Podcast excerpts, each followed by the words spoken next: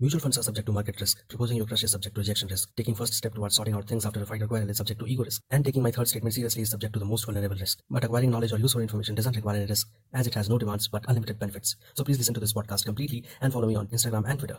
Thank you so much. आजकल लोगों के पास टाइम बहुत कम है so I straight get to the point कुछ दिनों पहले एक मूवी आई थी बत्ती गुल मीटर चालू उस मूवी में ये दिखाया गया था कि किस तरह एक बंद पड़ी फैक्ट्री में इलेक्ट्रिसिटी बिल लाखों करोड़ों में आया है ठीक उसी तरह का कुछ केस अभी कुछ दिनों पहले Gurgaon I am sorry Gurugram Gurugram. Okay तो ठीक उसी तरह का केस अभी कुछ दिनों पहले गुरुग्राम में आया है, लेकिन ये केस इलेक्ट्रिसिटी बिल का नहीं, बल्कि क्रेडिट कार्ड का है। H D F C Gurugram के बैंक से एक पर्सन को एक क्रेडिट कार्ड इशू होता है, और उस क्रेडिट कार्ड का बिल पहले महीने चौदह हज़ार पाँच सौ आता है। लेकिन मज़े की बात यहाँ पे ये है कि वो क्रेडिट कार्ड उसके मालिक ने कभी यूज़ ही नहीं किया। उससे भी ज़्यादा मज़े की बात यह है कि जो क्रेडिट कार्ड एचडीएफसी बैंक ने उस पर्सन को भेजा था, वो कार्ड कभी इशू हुआ ही नहीं। जी हाँ बिल्कुल। उस इंसान ने, उस पर्सन ने, उस आदमी ने वो कार्ड कभी इशू किया ही नहीं, ना ही उस क्रेडिट कार्ड के लिए कभी अप्लाई किया।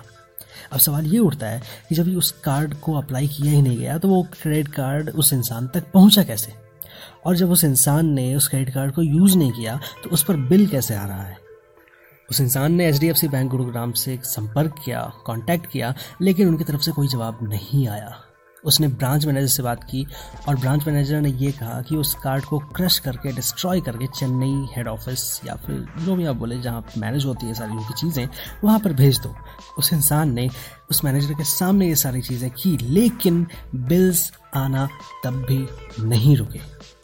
मैंने पहले ही बताया है, मज़े की बात यह है कि उस कार्ड को ना तो उस इंसान ने अप्लाई किया था, ना ही उस कार्ड को कभी यूज़ किया, फिर भी बिल आते रहे।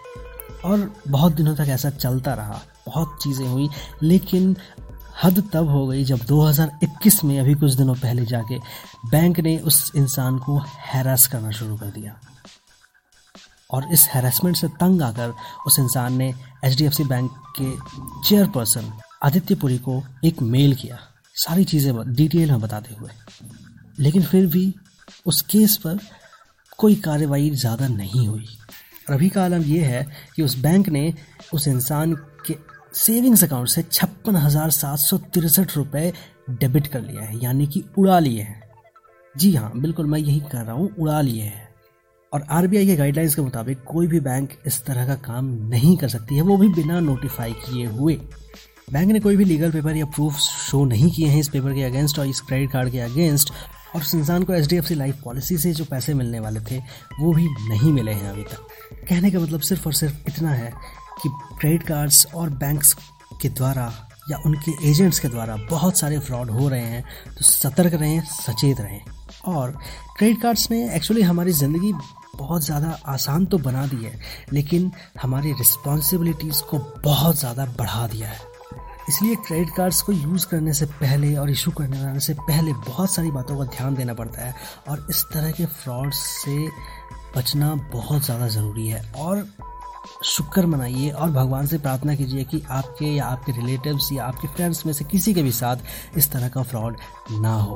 वैसे मैं आज एक दूसरे टॉपिक पर बात करना चाह रहा था, लेकिन जैसे मुझे ये न्यूज़ का पता चला, मैंने सोचा कि नहीं यार, इसको लोगों के साथ शेयर करना और लोगों से इस बारे में बात करना बहुत ज़्यादा ज़रूरी है। तो बिना आप सबका ज़्यादा टाइम वेस्ट किए, मैं आप सबसे यहीं विदा लेता हूँ। तब तक के लिए stay safe and get yourself vaccinated if not yet and thank you so much for listening